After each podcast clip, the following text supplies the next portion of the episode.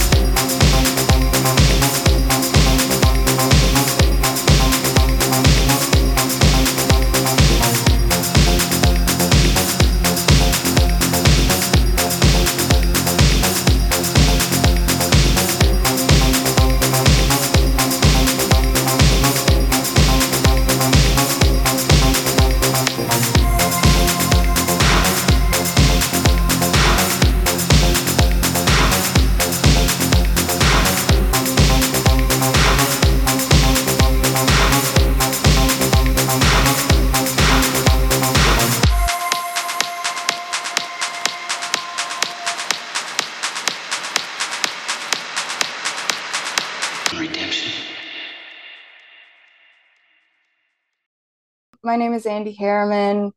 I go under Andi for my DJ and my um, production work, but I'm also like a writer. I mean, I kind of have my hands in a lot of different things, honestly, but they're all music related. So I do the Synthicide Party, which is about to be on its ninth year. Um, so it started out as like a monthly party at Bossa Nova Civic Club, which is like one of the best venues here in New York. It burned down recently, but they're reopening very, very soon, which I'm excited about. But now, since COVID and Bossa burned down, I kind of do a lot more um, instead of DJ events, I do a lot more live events, and I do a lot of those at St. Vitus, um, Trans Pecos, and other places like that. I don't know. I'm kind of like a full time DJ and writer now, which is really exciting. So I just came back from Colombia with some DJ gigs, and I am writing for um, Creem Magazine currently. Yeah, a lot of exciting things going on. Oh, I also wrote a book called Some Wear Leather, Some Wear Lace, which is a book about the goth and post punk um, subculture in the 1980s. Let's dig into some of the details. I, I want to start off with a, a recent show from um, a few months ago. In the first episode of the season, I had Rare DM on, mm-hmm. and she was announcing this Goth Poet Volume One since at Sea show. I, I want to hear all about that. Was it was it as cool as it sounded? The thing is, my personality, I love to know what's coming. I don't like surprises, and with a boat party, I had no idea what to expect. So I was like, this anxious mess when we started, but then it turned into like this really fun, exciting party, and everybody had a great time. Rare DM performed. Lucy, um, that's in the Boy Harsher movie, also performed, and then my Italo-matic crew. It's there's like three of us who play like Italian music around Brooklyn. We played as well. It was just like really fun to see a different view of Manhattan, you know, because we're always just on the streets and, you know, it's kind of hard to appreciate where you are while you're there after so long, you know. So it was really fun to just travel down the river and see the sunset. It was really fun. And we all had like, we gave tequila shots out as people entered and people dressed up. And it was just really cute. I hope we can do it again, but it doesn't look like this year is going to happen. The summer really slipped by, you know? I always just think to myself, do I like who's performing enough that if we get stuck at the middle of sea, I won't like lose my shit? Uh, the funny part is, I'm actually going to a Depeche Mode one on Saturday, a Depeche Mode boat party. So that's how I first really heard about them, is because the Depeche Mode fan club here does a boat party every summer. Let's talk a little bit about your writing. So you mentioned that that you wrote the book Some Wear Leather, Some Wear Lace. Tell me a little bit a bit more about what what that was all about and how that sort of led to what what we see now at, at a show like Cold Waves. Ooh, um, well, at the time I was in grad school and I was doing research for goth stuff because my thesis was on goth, and I was like, there's really no, there's really not a book about just 80s goth. There were tons on 90s goths and like early 2000s. And I just saw this huge gaping hole. and uh, I was like, well, you know what? I'm going to do it. So I worked my ass off for about three years and finally got it published in 2014 and yeah it was about it's just i would say it's 75% photographs. And then um, i interviewed a bunch of goths from around the world. And like my focus was that it wasn't completely london based because a lot of writing about goth is very london focused so i kind of tried to branch out all over the world. Yeah i think it's been really successful. I think it's on its third or fourth pressing now.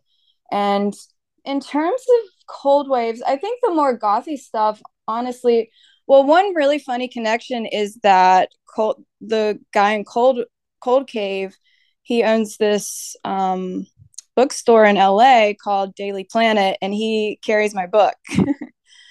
so that's like I found that out last week. There's like 10 copies there, which is amazing. So yeah, that's a really funny connection. And in terms of everything else, I think a lot of people are referencing 80s cold wave and, you know, minimal synth, and they have been for a while now.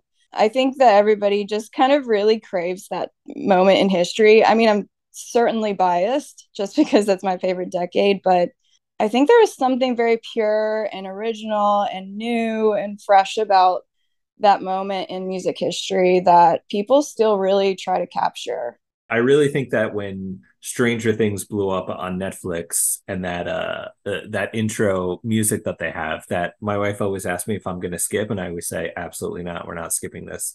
I I feel like that really hit you know the the masses that maybe aren't paying attention or aren't, really into that. But there there's so much of it out there. Do you think it's all positive or do you th- feel like anyone else is just trying to cash in on this thing because I see that everyone else is sort of hopping on the bandwagon? I mean, I think for some of us who like to talk about goth trends and the waves of goth, I think some of the some of it is getting redundant, so it's kind of hard to weed through you know all of the music that's coming out, but I honestly think that I don't see an issue with it. And I've honestly I've never seen Stranger Things. So I kind of just see what people post on the internet, like with the Kate Bush thing, is kind of wild to me because I'm like, how do you not know like one of the greatest songs of all time until just now? but also the good thing about it is that my Kate Bush 12 inch, you know, the value of it went up by like fifty dollars, and so I'm kind of happy about that. um, but I don't think there's an issue with it. I just think maybe goth kind of needs some and you know goth industrial the ebm scene. I i'm always just looking for someone who has something fresh to add just because it is really easy and accessible to make music these days and i think that's amazing but there is a lot of the same out there. So who are some of the acts that you feel like are, are bringing something new to it or something interesting to it? Well not to be biased but um Synthicide is also a label, and today I just released Un Solo's Desilusión Total, and it's like a mini LP of um he's he sings in Spanish, so it's just this leather strip inspired EBM with Spanish lyrics, and it's got kind of like Xymoxy synth pads in there. Um, and I think Sacred Skin, who I also released earlier this year, kind of brings that INXS um 80s heartthrob vibe back which a lot of people aren't doing because they have guitars and they're very song based and i think that's kind of refreshing um, from what a lot of people are doing these days. So i really appreciate sacred skins album as well. Back to your writing for a little bit. You mentioned that you're writing for Creem. The only thing i know about Creem is that you know the bet the Lester Bangs and almost famous type thing. I didn't know that that was still around. Tell me tell me a little bit more about that.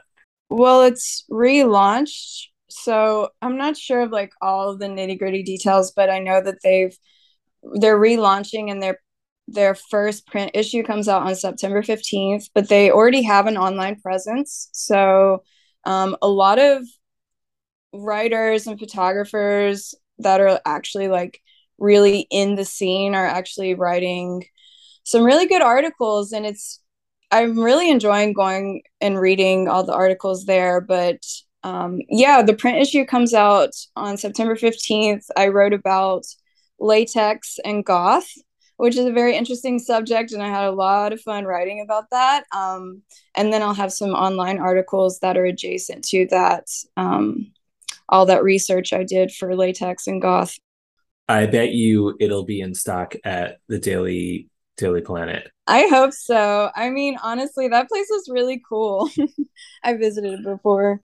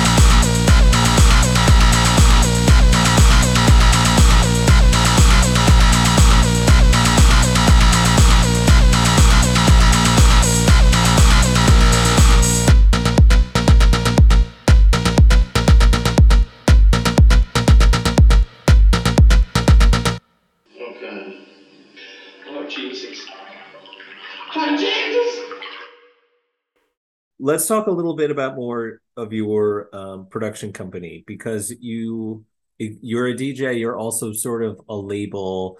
I feel like you've at least put some music out under your own name. Are you looking to put out more new original music? Do you just like producing other people's music? What do you feel like you want to keep doing over the next few years?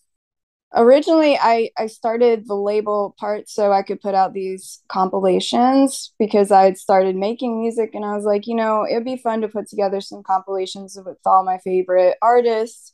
So I put out two of those and I have a track on both of those. And then after that, I made an EP for um, Aufnahme and Wiedergabe.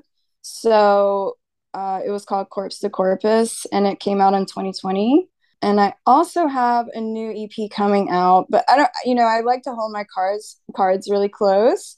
Um, so that should be out soon enough. Um, there's a second EP coming out very soon.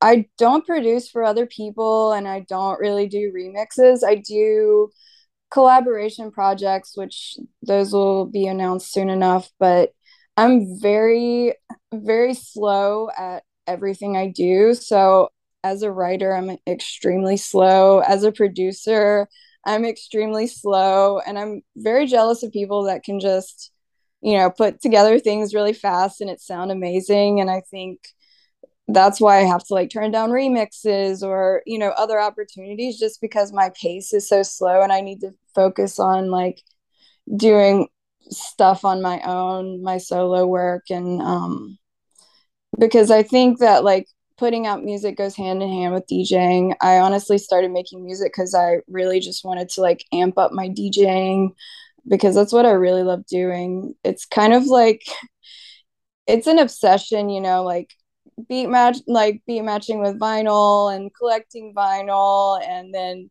you know taking sampling parts from vinyl for my re- for my own productions it's all connected but uh, unfortunately i'm not very fast at working on my music. As your own production label, are are you having trouble, especially since you you're big on the vinyl, getting uh, working with those long turnaround times that everyone's dealing with? Yeah, I mean, I have a really good friendship with one of the record pressings, and they're very kind and sweet to me. So, like, I got the Sacred Skin album out in six months, which is actually a really good thing these days because I think it's like a year at this point. Yeah, I think that's better than everyone else I've ever talked to ever. Yeah. Yeah, I I'm really lucky on that front. They they're very nice to me. Let's talk a little bit about Cold Wave. So I feel like the first time I saw you at Cold Waves was maybe Cold Wave 7 when it was the the proper New York, Chicago, LA shows across all three. And I know you came back for Cold Waves 8 and you'll be back back this year. So tell me about your history of it. Did you know of it beforehand? How how'd you, you know, meet up with Jason and get involved? Well, the funny thing is I as like a wax trax obsessor for life, like wax trax is literally my everything. Um, I went to I was trying to look this up earlier. I think it was probably like in 2013, 2014 that there was like a Die Warzau live show event and then like a wax trax showcase at the metro.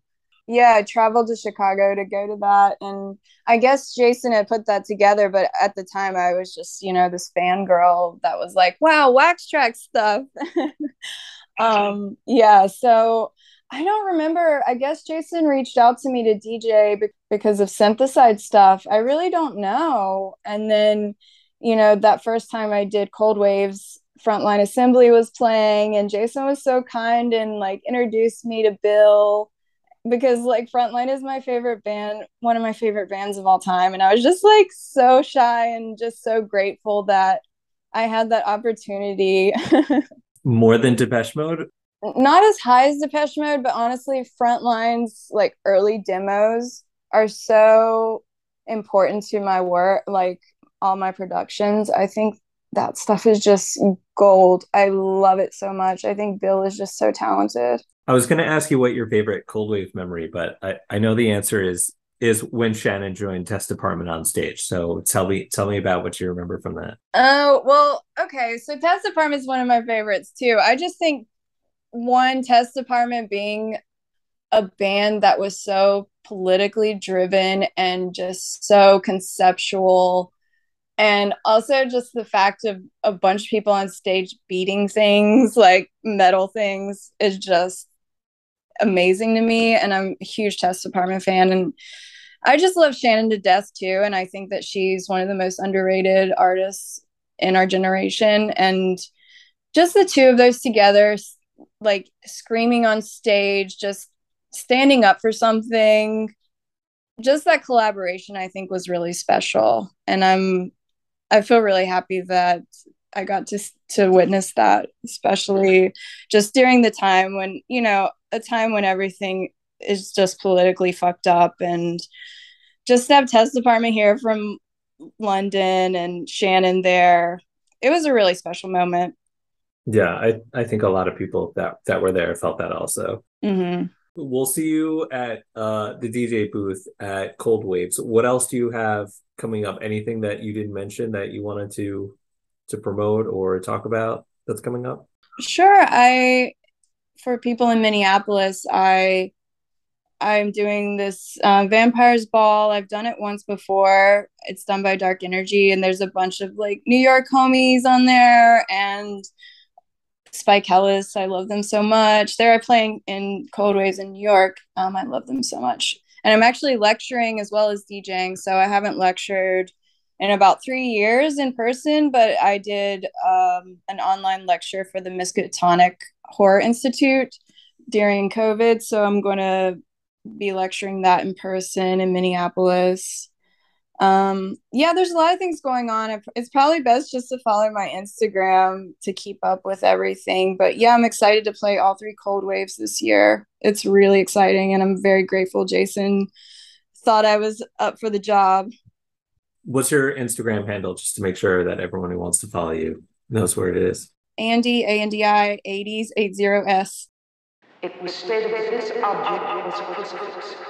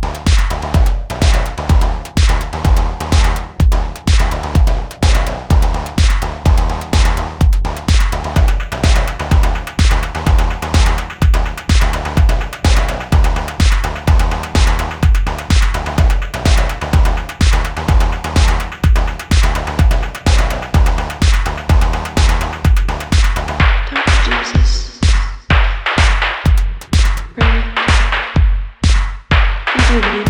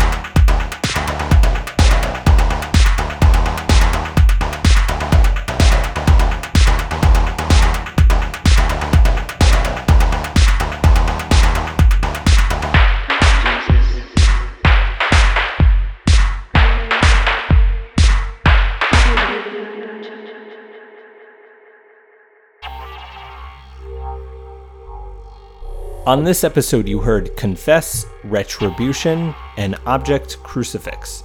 Andi's label Synthicide can be found at synthicide.bandcamp.com. Our opening music is Euthanasia by Acumen Nation. Our closing music is Messiah by Splinter Group. Subscribe to the show on Spotify, SoundCloud, or your favorite podcast app. Join us next week as we chat with Spike Hellis. Our closing segment each week is dedicated to the inspiration for Cold Waves, Jamie Duffy. Here is Paul A. Wood again, sharing another memory. I'm looking at these pictures and it's like he, really is sort of an island unto himself in all of this sort of like randomness that's going on. But he was also a deeply a part of each tour. Like I can't imagine the tours we were on without him. Like he was a in some ways a counterbalance to like the monkey chaos that would happen on Chemlab tours, you know. Like he was like sort of this God, I don't want to say a calming presence, but there was like there was like a gravity, like he was funny and he was goofy, but there was also like he wasn't just like going into like monkey chaos like a lot of the tours I was on. So it was nice having having that Jamie vibe as an anchor, as a kind of a through line. And yes, he did actually make bands sound way better than they would. That is also actually true.